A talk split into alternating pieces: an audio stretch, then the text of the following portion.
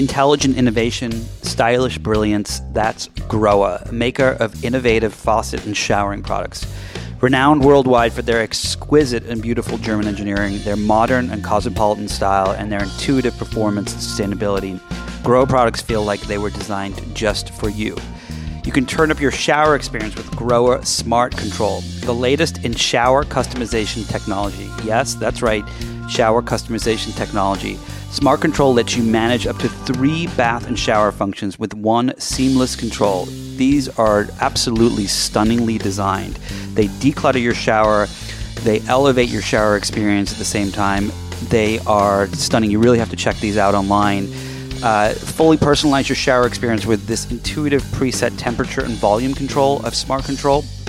Only then will you experience what it's really like to take a truly joyful, amazing shower. You can learn more about Grohe Smart Control at grohe.us slash hive, and that's spelled G R O H E dot us slash hive. You know how to spell hive. Once again, grohe.us slash hive. Go check out their I mean, stunningly beautifully designed Grohe Smart Control for your shower. I just ordered one and cannot wait to check it out. Welcome to Inside the Hive. I have a very special guest today, uh, and she's actually never been on the show before, but she has because yesterday we recorded this entire show and I screwed up and it didn't actually record. So, Tina, welcome back. Thank Even you. Even though this is your first time. Tina, can you tell our lovely guests who you are and why you have to go through this painful experience again? Um, so I am a reporter for The Hive. I was doing a lovely job yesterday explaining the Kavanaugh nomination, and everything seemed great. And then Nick slacked me in the middle of the night saying, Hello, my children messed up the recording device, so let's relive the horror of explaining the Kavanaugh nomination again. All right, so let's relive the horror of explaining the Kavanaugh nomination Well, again. you know so what, well, let's just do it. Yep. I mean, you know what? It's actually fine now because it seems like the we were taping in the middle of their negotiation for getting Christine Ford, who's the um, accuser, on the witness stand. Now it's 12 p.m. on a Friday, and everything seems to have shaken out. Everything is chill now. Everything has been determined. So we're in a much better position. We might have a we might have a more civil, relaxed conversation this time around.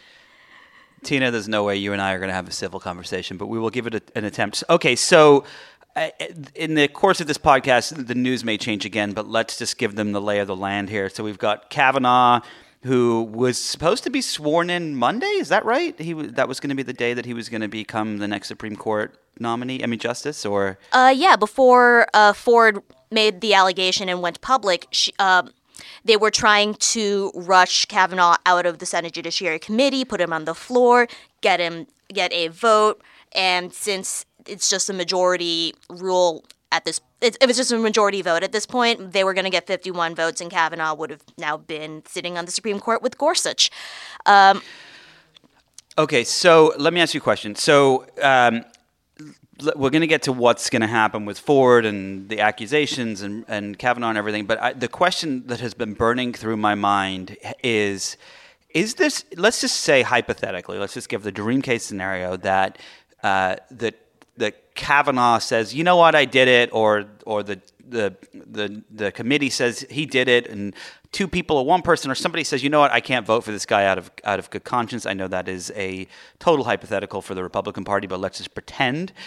Is there a world in which the um, to play this out that the uh, that they have to then nominate someone else, and because it takes so long to get the nomination through and get all the paperwork and so on, and then the Democrats win in the midterms, that they could actually stall a Supreme Court justice in the same way that uh, that it was done to to the Democrats? It's fairly easy to do that. Unfortunately, there isn't much incentive for the Republicans to do so. The Got it. yeah, I mean, at this point, they campaigned on the premise that they are not a do nothing Congress, that they are getting things done, which uh, they really haven't. They haven't repealed the Affordable Care Act. They can't really campaign on making a tax cut happen. And the first time they managed to get a Supreme Court justice nominated, Gorsuch, it's because they smashed all the rules and got him and like shoehorned him past the Democrats.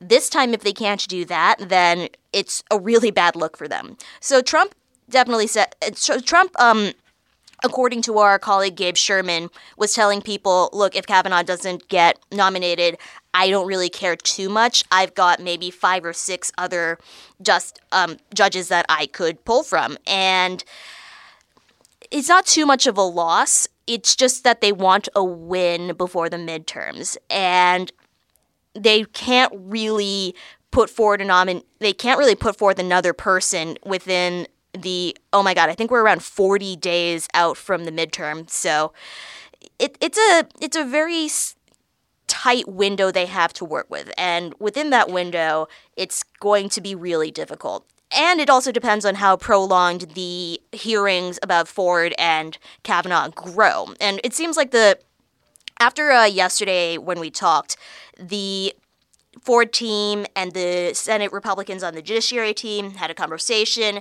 Uh, she's open to testifying. It would probably be next week, unlike the Monday deadline that the Republicans arbitrarily imposed. So, and so, so if it's next week, so she, let's just say she testifies Thursday. Um, uh, one quick question on that. So uh, they, I, I, read that, that she was trying to, she wanted to make sure that she would be safe. And these hearings, if they're public, they're open to the public. How do you ensure that you don't have hecklers and people throwing things at her and, and so on uh, in a situation like that? So when a high profile Senate committee hearing happens, there's a lot of security in Congress. You have to go through metal detectors, you get uh, wanded, you have to wait in line to get in the commit to be a public witness to the hearings. It's first come first serve, and you can have like lines out the door from committee hearing rooms. But there's normally a um, there are normally tons of security guards, and I doubt that it's going to get too dramatic, but they can easily remove people from the room for being disruptive. If there's anything you can say about the Senate is that they are really big sticklers for decorum unless your name is Cory Booker. unless your name is Cory, vegan Cory Booker. Mm-hmm. Okay, so um, so in the last 24 hours, I mean, it's like it's just insane how quickly the news cycle changes. But in the last 24 hours, um, it's funny because last night I was reading an article in CNN about how uh, uh, Trump's aides have been shocked at how polite and kind he has been to Ford. Uh, usually he's a total asshole and uh, attacks people, um, especially women, and yet he's been, you know, been quite nice. Except today, of course, he came out uh, and did a little tweet storm, which wasn't very nice. Uh, is this just Trump losing his patience as per usual, or is this some sort of secret strategy that my brain is not well equipped enough to understand? There's this report that came out from Axios this morning where they quoted two people close to Trump as saying, we need him to stay quiet. It's been really hard to, for, to get him to stay quiet. All we need to do is have him shut up for 48 hours, and then everything will be fine. And then three hours after that report comes out, Trump tweeted that Kavanaugh should, you know, release a police report that he that she filed. Not Kavanaugh. Ford should release a police report that she filed after something horrific such as that happened to her. Uh, I just given the politics of sexual assault back in the 1980s, there's no way that such a police report exists because I mean, women back then were not women even now are afraid to come forward to make these allegations and I don't think that kind of documentation exists. Well, and she also the other thing that's so fascinating is is you know when you look at the reports from Ford herself, um, the first piece in the New York Times and the Washington Post about this was, and the stuff we reported too, has been that you know she didn't even tell her husband until two, 2012. They were in therapy together, and and that was when she said that she had had this experience that had traumatized her, and mm-hmm. um, you know, and she couldn't be in a room unless there was an exit door, and and you know all these things, and so of course uh, she wouldn't there wouldn't be a police report. And it, what's so frustrating is that it's just a typical Donald Trump moronic thing to say, who has no comprehension of what a woman must feel like to have gone through that. Uh, he just, you know, all he gives a shit about is um, is getting his people through and and so on. Um, all right, let's let's move on to how. So you cover for listeners out there. Uh, Tina covers the a lot of the alt right and even used to write for a couple of right wing publications. Uh, and one of the things I've been really fascinated by is how they have been kind of the mouthpiece for the GOP in attacking Ford. I mean, I, I wrote a, a piece um, a couple of years ago about Theranos, the blood testing company that is now completely defunct. Um, and uh, and one of the things that was so interesting was uh, Theranos would go after anyone. They went after John Carreyrou, the reporter from the Journal, when he uh, first wrote his pieces on them. They um, Oh, hold on, that was my dog. um, Pixel, come over here.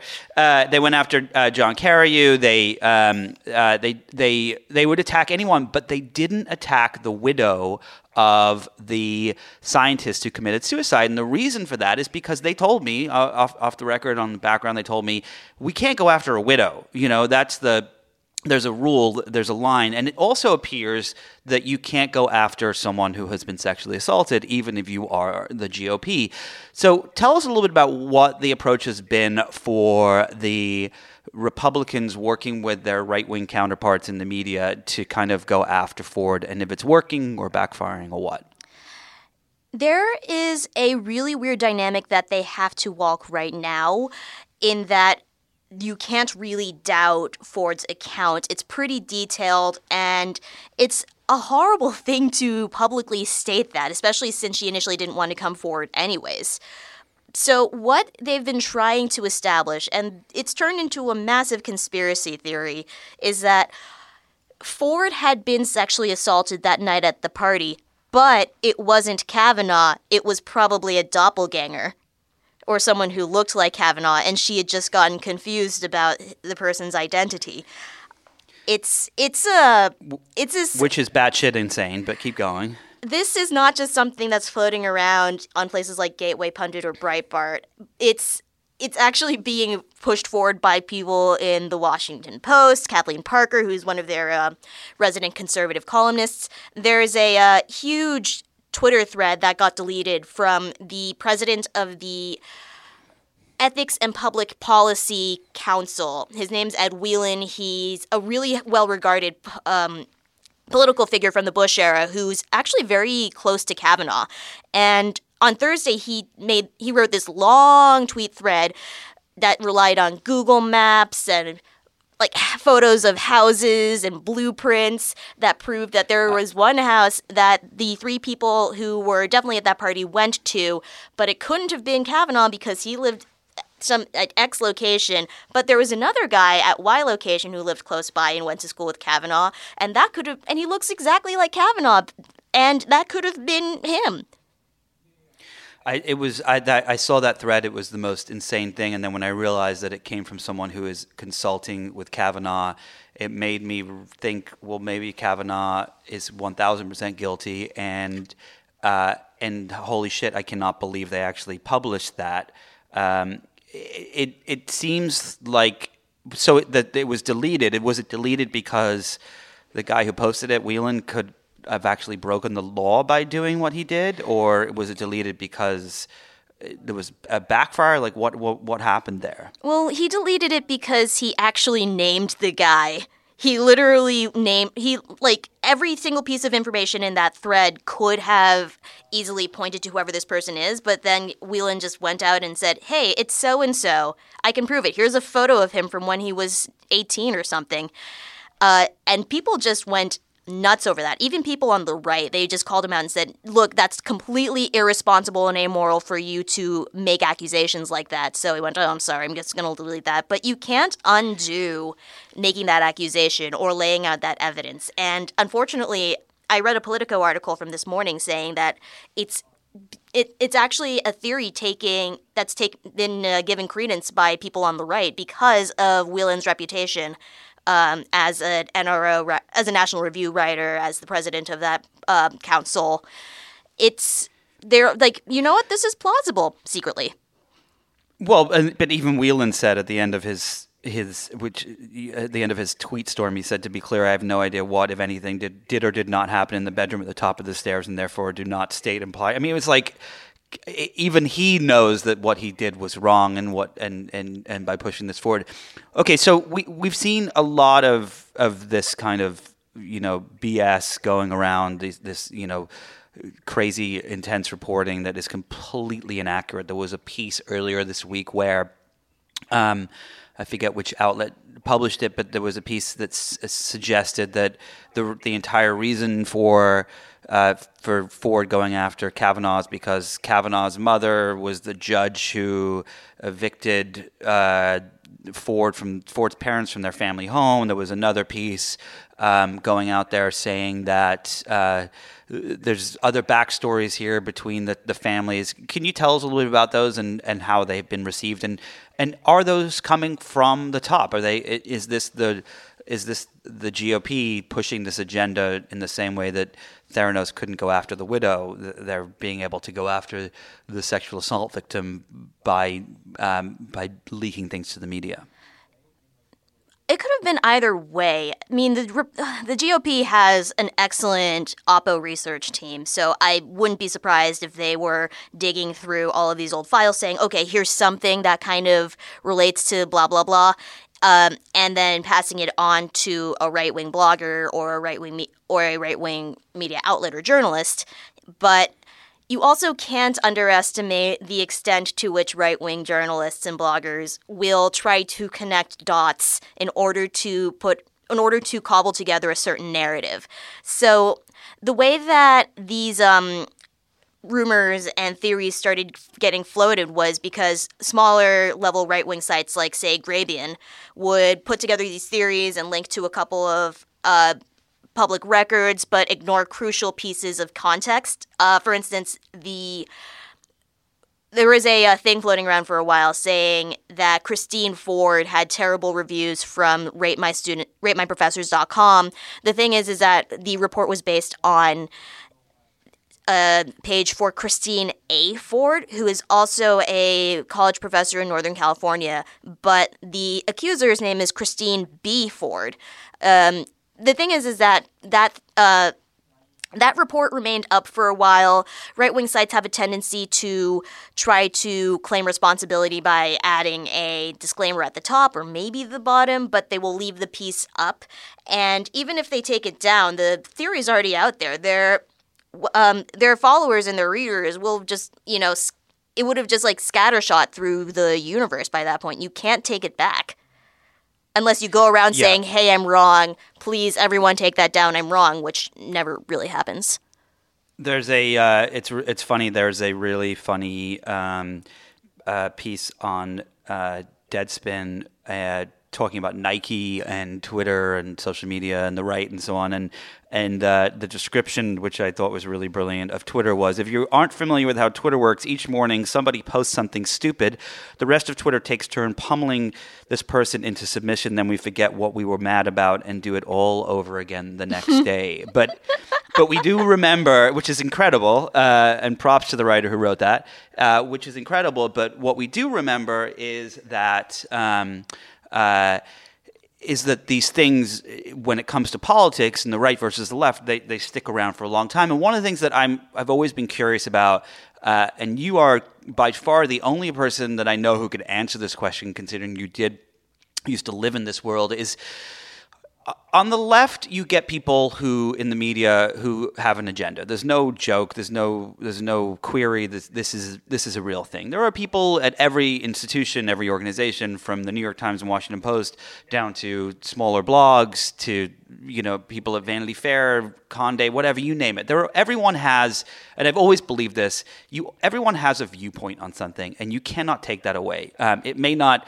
you, you may not have a story on the front page of the Washington Post that's you know that's where the reporter's saying I think Trump's an idiot, but that person may be able to kind of push through the quote by the person that says that, and um, and and when it when you look at the right wing media, um, I what where I struggle is I can't tell if people on the right uh, are more concerned with getting their viewpoint through or if they're more concerned with getting more attention because they often just throw incendiary bombs into social media and into the universe with the hope of being pummeled so that they can get more attention. For them, it doesn't upset them. But can you tell us? I mean, is it is it about the issues or is this about fame? At this point, I feel like it's completely, it's not even interchangeable. It's just tied together. You can't really extract one uh, motive from the other. I think, it, and a lot of it has to do with the way that right wing journalism was begun to uh, even like decades and decades ago. Like the reason that National Review exists is because William F. Buckley at one point said, "Look, there are liberal viewpoints being espoused by the media. I believe that these guys are ruining America with their godless communism and whatnot. So, the National Review, which he founded, there's a famous quote that he said uh, when he established the magazine, which was, We are going to stand athwart history yelling stop. And they do pretty good hmm. journalism, but everything that came after the National Review was intended to, you know, report, but with the idea of advocating a conservative viewpoint in mind. And from my own personal experience, I, when you mentioned that I came up through the conservative media farm, it really is a farm. Like my first uh, internship in journalism didn't come from me, you know, knocking on someone's door saying, hello, I would like an internship. I got accepted to this libertarian program called the Institute for Humane Studies, and they offered scholarships to young journalists. But those journalists, one, had to prove that they had libertarian, pro freedom viewpoints, and two, every recipient had to go to a seminar where we would you know, attend lectures and have discussions on free market economics and freedom of speech and pr- prison reform, stuff like that. And you know what? If you're a young journalist and someone gives you $3,000 to be a reporter for the summer, you're going to take it. And if they're going to offer you a week long seminar at Swarthmore College to hang out with a bunch of nerds and Kevin Williamson, yeah, you're going to take that too. So they get you young.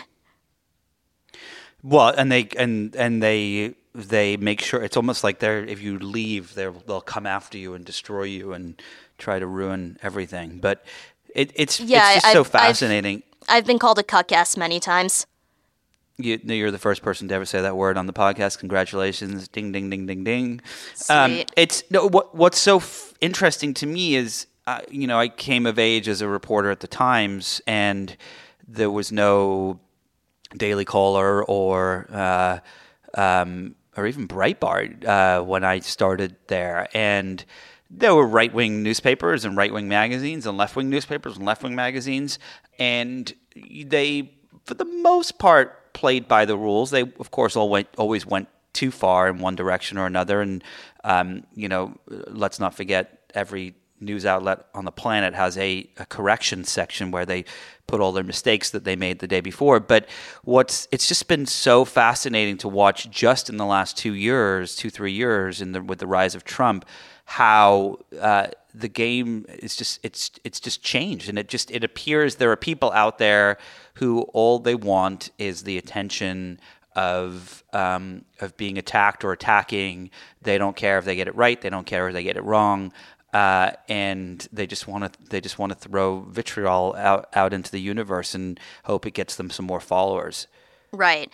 And you kind of see the base of that back uh, when you look at conservative talk radio. Like, magazines were pretty hard to uh, it was hard with magazines to push your ideas into the public because you have to, you know, find subscribers, send out mailers, get people to keep reading you.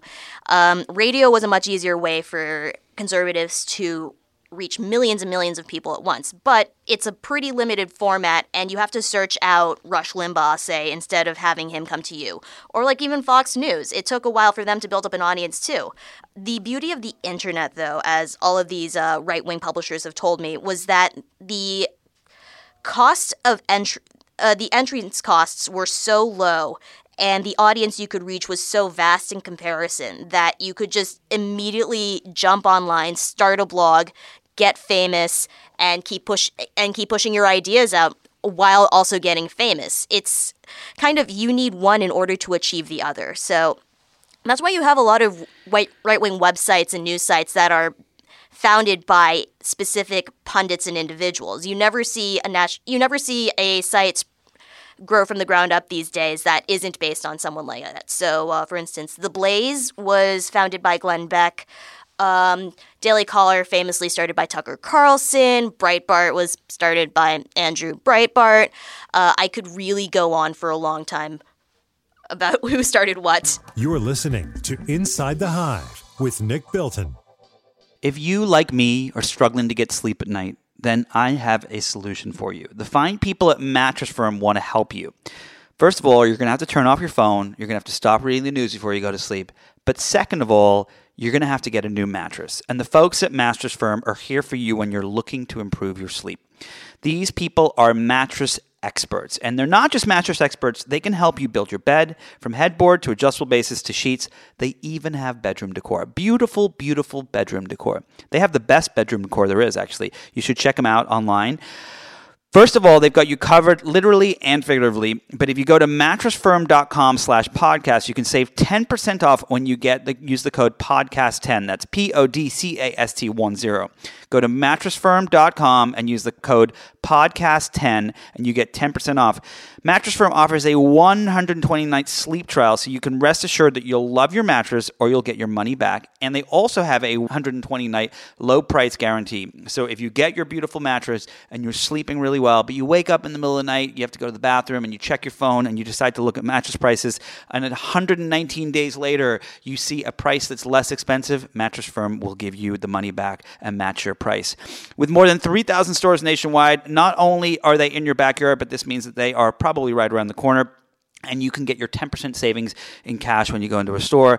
So go to mattressfirm.com slash podcast and start sleeping better tonight.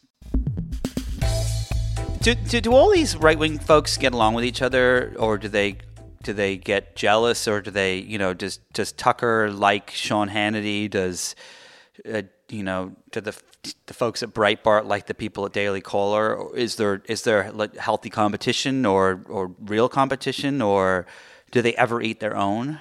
They tend to eat their own, but it really depends on who. Like, if you hang out with a bunch of Breitbart journalists and Daily Caller journalists in the same room, they're going to get along. They're going to be like, hey, you know what? We're on the same side here. Liberal media is trying to come after us. Uh, let's stick together and get really drunk.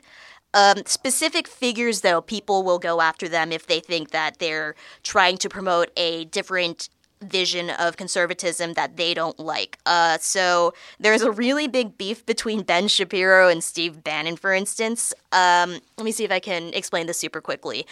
When Steve Bannon was chairman of Breitbart, Ben Shapiro was editor at large there. They didn't really butt heads until the Michelle Fields incident, which back in 2016, Trump's campaign manager shoved a Breitbart reporter. It blew up into a giant feud. Ben Shapiro left the site and everyone at Breitbart started ragging on uh, Ben Shapiro, and they continue to do so to this day because he's promoting a view of conservatism that might be more anti-Trump, but if you ask any conservative what they think of Ben Shapiro, they're like, "Oh, he's just trying to be respectable among liberals by saying he's a conservative but also criticizing Trump. He's just trying to get attention." Um, incidentally, Ben Shapiro also runs his own right wing news site called The Daily Wire.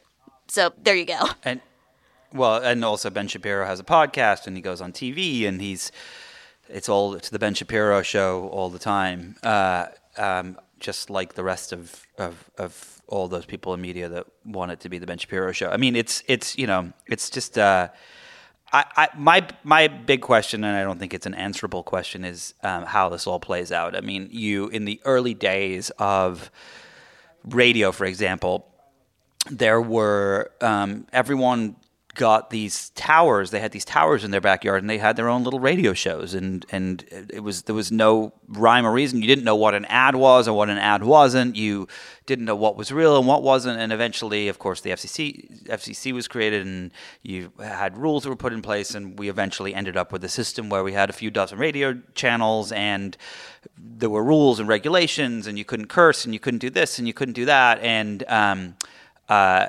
now we find ourselves kind of back in the same situation where you have a million different blogs and uh, and websites and social media outlets and video channels and this that and the other and you don't know what the hell's going on kind of like you didn't uh, a uh, hundred years ago. And and um, and I just wonder is this the new normal? Are we is is the new normal just pure and utter chaos every day, uh, where you know the truth kind of bubbles up to the top in the froth, or is it going to kind of flatten itself out a little bit eventually when we get rid of Trump, if we ever get rid of Trump? Oh, that is a really hard question to answer. Thank you for that know, one, it's Nick. kind of an it's kind of an unanswerable question, but it's the thing I think about a lot. So I don't know if you have a viewpoint on it or I think, hmm. I think you know that my opinion on this is please drop the EMP and get rid of the internet. oh, I I'm I'm in complete agreement with that. But that's impossible and it would also cause massive societal collapse. So, um, Maybe not a bad thing. you said that, not me. So um, yeah, So, okay, in all seriousness, Trump has been the impetus for this, for fake news and right wing media to come to the forefront, honestly. And I don't think they're going to go away, but I don't think they will be as strong or as prominent as they are now unless they find another figurehead to coalesce behind. That's pretty hard. It's really difficult to get all of these cats in one bag, essentially. Steve Bannon was trying for a really long time uh, after he left the White House, but that didn't particularly go very well, and he's having a hard time doing that in Europe as well. So there has to be one powerful figurehead for them to fall behind. Back in the day, I think Reagan was a pretty good one, but back but Reagan was also far more civil and good at, you know, denouncing people who didn't particular who he thought completely opposed what it meant to be an uh, opposed what it meant to be an American. Uh, Trump does not do that. So if you want to support the Trump agenda, you have to accept that he is a bore and quasi racist, pretty racist, um, and will do some pretty horrific things. But okay. So yeah, but I- you can't I- really you can't really exist with put the genie back in the bottle. yeah exactly. Okay, but here's the question, and then we're going to move back to Kavanaugh, um, uh, and then I have a few questions. And then we'll let you get back to your your, your real job, and hopefully we won't have to record this for a third time. Um, but uh, one of the things that I, that is is has become evident to me when I look at history and I listen to some of these podcasts and watch these documentaries and read books about historical politics and so on is that everything is a reaction to something else. Uh, there is nothing that comes out of just out of nowhere. It is all a response to something else, and it's that's essentially the way technology works too. You know, we develop a technology like cell phones, for example, and we're like, these things are amazing. Uh, and then people start driving around and texting on their cell phones and getting into accidents and killing each other. And then we're like, oh, whoa, we have to develop a technology that fixes that problem that we created with that technology. And so we start doing driverless cars and sensors in cars that can pay attention and, and do not disturb on our phone. And, and then there will be something that happens as a result of driverless cars, and we'll build another technology to solve that problem. And it feels like politics is the exact same way. You know, the uh, the Trump administration is a direct response to the Obama administration, which is a direct response to the Bush administration and all the policies and so on and so forth. And it's kind of like a pendulum swinging back and forth. And yet, if it wasn't, and, and yet there are all these little side tentacles on, as a result of that. If if it wasn't for the Trump administration, if Trump had not have been uh, voted into power, even though he technically wasn't completely voted in, but if he had not have taken over as president, we would no, have no Me Too movement. Would, it would have made no sense to have a Me Too movement with Hillary Clinton as president. And so we have that as a response. So the question I have is if if you think that the right wing media, which is incredibly powerful today, is there's a chance that it it may kind of temper a little bit. If we end up, if the Democrats end up winning in the midterms, doesn't it embolden them to be even more aggressive? And if they end up winning, if the Democrat, and when I say them, I mean the right wing media, and if the Democrats end up winning in uh, 2020, uh, the, the same doesn't the same thing happen? Doesn't it just make them more powerful and stronger? I mean, that's how they got power during the Obama administration anyway, so that's a completely plausible thing that you proposed. It could also break them, but it really does depend on whether they can find an enemy to go against. And with that said, I think it's I think that's really going to depend on how the Democrats identify in the future. And as of now, they don't really know. There's a huge progressive movement um, afoot, and like embodied by like Alexandria Ocasio Cortez or Bernie Sanders. And it's really easy for Republicans to get behind. Okay, no, we have to stop this progressive nonsense immediately. Right wing sites go nuts over that prospect if the Republic, if the Democrats, um, however, elect more centrist figures, however, which seems to be the case in the midterm primaries, then they're going to have a harder time. They could probably retread. They could probably go back to the oh look, it's Obama Clinton era politics all over again. The powerful people are just you know trying to exert their Sorosian powers. That that's a bit of a that's that's a retread. People if you want to build a right wing movement, you have to find bigger enemies, worse enemies, um, more democracy threatening enemies. And playing the same battle over and over and over again is not particularly their strength. Interesting. Well, I, I hope that.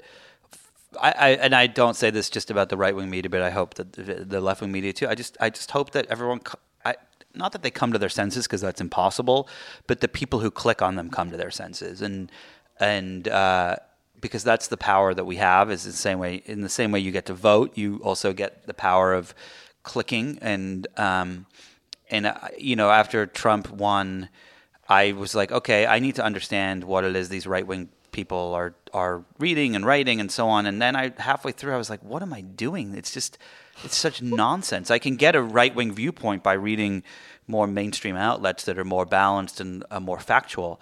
Um, so hopefully, well, right wing. We'll, we'll, see. Wait, so when you say right wing viewpoints, do you mean right wing viewpoints that are acceptable by the standards of the New York Times, or right wing? No, I mean right wing like... viewpoints that are that are acceptable by the standards of me, and and and I think that you know, uh, I forget the guy's name, the one that was that was in the White House, the young kid with the glasses, who, who was it? Uh, um, was he pushed out? Him? I, I forget uh, the name of the Lucian? website. Yeah, Lucian. Lucian um, Wintrich, yeah. Uh, Gateway Pundits. Yeah. Gateway Pundit. Like I, I read Gateway Pundit a few times, and then I was like, this is it's just made up. I mean, I know people that have been written about, and they never once fact checked anything. It's completely inaccurate, and it's just why would I give that person a click that then results in more advertising dollars for them? And and the same with Breitbart. Like I, you know, I, I read it quite religiously after after Trump won, and then uh, there was a point where I was like what am I doing? These these stories are just, comp- I mean, and they're things that I've covered where I know the people that I have written about, tech stories, political stories, and and it's just there's no facts. It's just let's just write this thing because that's what we believe or that's what we want to say we believe or whatever. And um, and it's that stuff that I hope that goes away, and I hope it, it goes away on the left too. I I I I think it's bad for society on both sides. That's my two cents. Mm. Anyway. Anyways. All right. So I have. Uh, um, so let's move back to Kavanaugh. Um, a few more minutes here, and we'll let you and we'll let you escape. So w- one of the things that is going to happen in the next few days is there's going to be a lot of back and forth. There's going to be a lot of editorials around.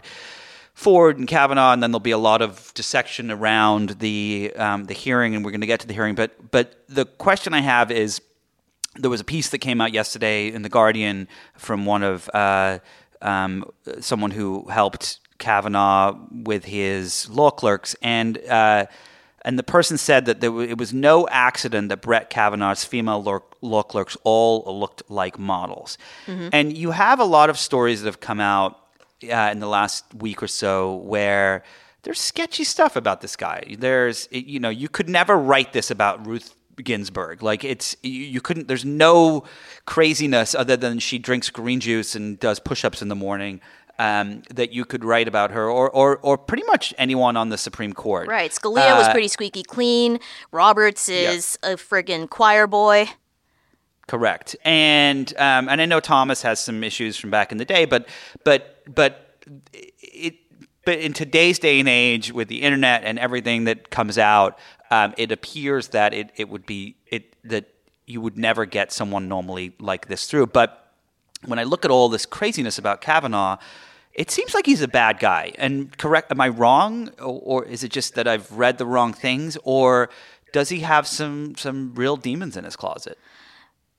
Given all of the available evidence, I wouldn't sugge- I wouldn't say that you're wrong. There's a really like how on earth, how on earth does he get money to spend tens of thousands of dollars for season tickets to the Nationals? How does he get away? Why is his reputation such that Yale law professors are saying, okay, you have to dress a certain way and you have to look hot in order to become his clerk?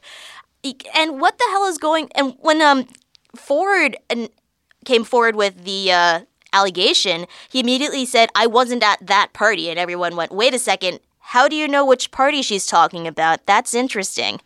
So there are all these little stumbles and things in his background that should raise issues and should raise at least several eyebrows. But I don't know. I think as long as people believe they have an ideological ally on the bench, they'll do anything in order to push him through which is weird because you had reports about Mitch McConnell saying, look, this guy is a little sketchy. There are so many other people we could put on the bench who have the same viewpoints, but less demons in their closet. And Trump, for some reason, went with Kavanaugh. So literally, I have no idea what's going on with that. Well, I think Trump went probably went for Kavanaugh because, you know, slimy people like to like like people like themselves, right? I mean, he probably felt some camaraderie. And it, I mean, I don't I, I, look. I think I'm sure Kavanaugh is. I've read all the articles that he's a great dad and this, that, and the other. But there is so something the BTK about killer. him. Sorry. What's that? So was the BTK killer. Oh, well, there you go. That's a good point. There's just something about him that, that really just rubs me the wrong way, and it's not a conservative thing. It's it's just a this guy doesn't seem like he should be a Supreme Court justice, um, uh, which is my two cents. All right, well, we will find out what happens next week. So before I let you go, um, uh, and it is going to be a crazy week next week in the news, but uh, do you believe? You know, we can go to let's go to Texas for a second. Beto O'Rourke. There's news today that Beto O'Rourke and Ted Cruz are now in a toss-up. Uh, do you think you know we we have seen and I've had pollsters on the show before that have their viewpoints on this, but we've seen um, a lot of districts where you know they voted for Trump. Uh, 20 you know with 20 extra points uh, during the mid during the elections and when there's a um, a midterm election that comes up they they you know the Democrats lose by just one point or something like that. Do you think that there's a chance that Beto O'Rourke can beat Ted Cruz, who is probably the most disliked senator there is, even by senators? Um, there's the great quote that someone could shoot Ted Cruz on the floor of the uh, of Congress, and and no one would pretend that they knew what happened, uh, or that no is would care or call the cops or something. That is my Um, favorite Lindsey Graham yeah. quote ever. Yeah, um, uh, and it's probably true. Um, do you think that there's a scenario where O'Rourke actually pulls it off, or is this just going to be one of those us being too excited and at the last minute, you know, Ted Cruz wins by uh, one vote or something? That's completely possible, honestly. Well, in the situation that Ted Cruz wins by one vote, that's still freaking scary for any Republican trying to gauge what 2020 is going to look like. Uh, in the case of this race, though, it's really a game of turnout. Like, Beto O'Rourke right now has a bit of a problem with getting name recognition in the Hispanic community because they haven't really run into him as a politician and they don't know that he can speak fluent Spanish. Ted Cruz cannot speak fluent Spanish, by the way. That's pretty funny. But uh Yeah, true. Beto O'Rourke actually challenged Cruz to a Spanish language debate and Cruz was just like, mm, "No say. I I that's not important." but yeah, Um, there's a but is there a chance? there is a chance. There is a really big chance. One, it depends on what kind of polls you're looking at, and they are pretty inaccurate, or like not inaccurate, but they can be really iffy, as you said earlier, depending on who they um, reach out to, how they gather that data. But if he can get turnout in suburban areas and also win over Republican women who are slightly who are like centrist and maybe a little bit more moderate, he could do this. He really could do this. It doesn't help that Ted Cruz and Donald Trump hate the hell hate each other a lot, and uh, Cruz literally had to send someone to beg Trump to go to Texas for him. It was that bad. And there are all these Republicans Why? right now going around to donors saying, look, it's going to be a charisma game in this midterm. We're in danger of losing Texas because of a charisma gap. Hint, hint, wink, wink. Well, it's true. There's there's there's there's no charisma there. I, I look. I think that Ted Cruz deserves to lose not because of his viewpoints, um, his conservative viewpoints, but because he has a, a, about as much backbone as a worm, mm-hmm. and the fact that he he let Trump speak to, about his mother, his wife, and his father, and attack them the way that they did, and he didn't stand up to him. I was at a um, a Trump rally once, and, and and Cruz was there a few months back, and patting him on the back, and it's just I I just think you know what you deserve to to lose dismally and embarrassingly, and uh, just because you have no backbone. So that's my my opinion. It's um, the Ted Cruz way. It's the Ted Cruz way. All right. Uh, last question for you. Um, uh, do you think that the Democrats are going to win in the midterms and get back the House and maybe even some of the Senate? Or do you think that um, we are screwed? I think they can win the House. There are 40 Republican there are 40 seats that the Republicans are vacating and the Democrats really only need to win 23 of them. Those are going to be in fairly moderate districts because they've all been abandoned by Republicans who looked at the way the winds were shifting and went, "Nope, I've got an R next to my name. I got to get out of here. I'm never going to get reelected." Um, the Senate still remains a weird game because all of there are a lot of uh, Democrat senators up for reelection, but they're also in states that went red. So Claire McCaskill is a really is one of the biggest examples. Uh, I believe there's a no, Dean Heller's a Republican. Um, I'll remember those. Of, I'll remember who's up eventually. It's Friday. I haven't eaten lunch yet, but. But you do think there's a possibility? There's a possibility, yeah. It also really depends on how Kavanaugh shakes out. If there is a, uh, if any Republican goes to the mat for Kavanaugh in this who is vulnerable, they have a pretty big, they're taking a really big gamble. And they also risk alienating a lot of female Republican women, a lot of female Republican voters. Um, so you really, so yeah, we really need to keep an eye out on Kavanaugh, not just for who we're putting on a Supreme Court, but also how the midterms are going to end up. And that's a really gross thing to think about because we're talking about whether a woman was sexually assaulted or not.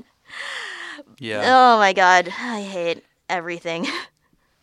Well, that should be the title of our podcast this week. I hate everything, but I think next week is going to be uh, fascinating. Uh, it, you know, the, the the Republicans are going to find themselves in a pretty difficult situation where they are going to have to essentially attack a woman who was sexually assaulted uh, on uh, national television. Did and, you um, um, hold on? Did you read the uh, yeah. new report on how they're trying to figure out a way to avoid that, those optics? No. What did they say? Um, Washington Post and the New York and NBC reported that they are looking to hire outside counsel to do the questioning. Specifically, they're trying to find a female litigator to ask the Republicans questions so that the 11 white men who comprise the GOP side of the Senate Judiciary Committee are not going to be seen interrogating a woman about her sexual assault. Can they do that? Can they just bring someone else in to, to do the to do the questioning a, at a hearing like that? Apparently they can. Wow. Yeah, the Democrats That's... would be powerless to stop it. And well, well, and then well, then you'll have Kamala Harris uh, who you know for all her foibles is is an excellent litigator and uh, is probably going to hit it out of the park with this one. But we will we'll see. We will uh, see. It's only a few days away. Tina, thank you so much for joining us today uh, again, uh, even though it's your first time. Uh, and thank you for listening. Well, thanks for having me. And uh, of course, get ready for next week. It's going to be a doozy. It's going to be a doozy. All right. Thanks to my guest this week, Tina Nguyen. If you enjoyed this conversation, be sure to listen and subscribe to other great episodes of Inside the Hive with Nick Bilton. You can find these on Apple Podcasts, Google Play, or anywhere you get your podcasts. And don't forget to leave a fantastic, glowing, unbelievable review while you're there. Thanks to the Photo Cadence 13 for their production work. Thanks to my editors of Vanity Fair.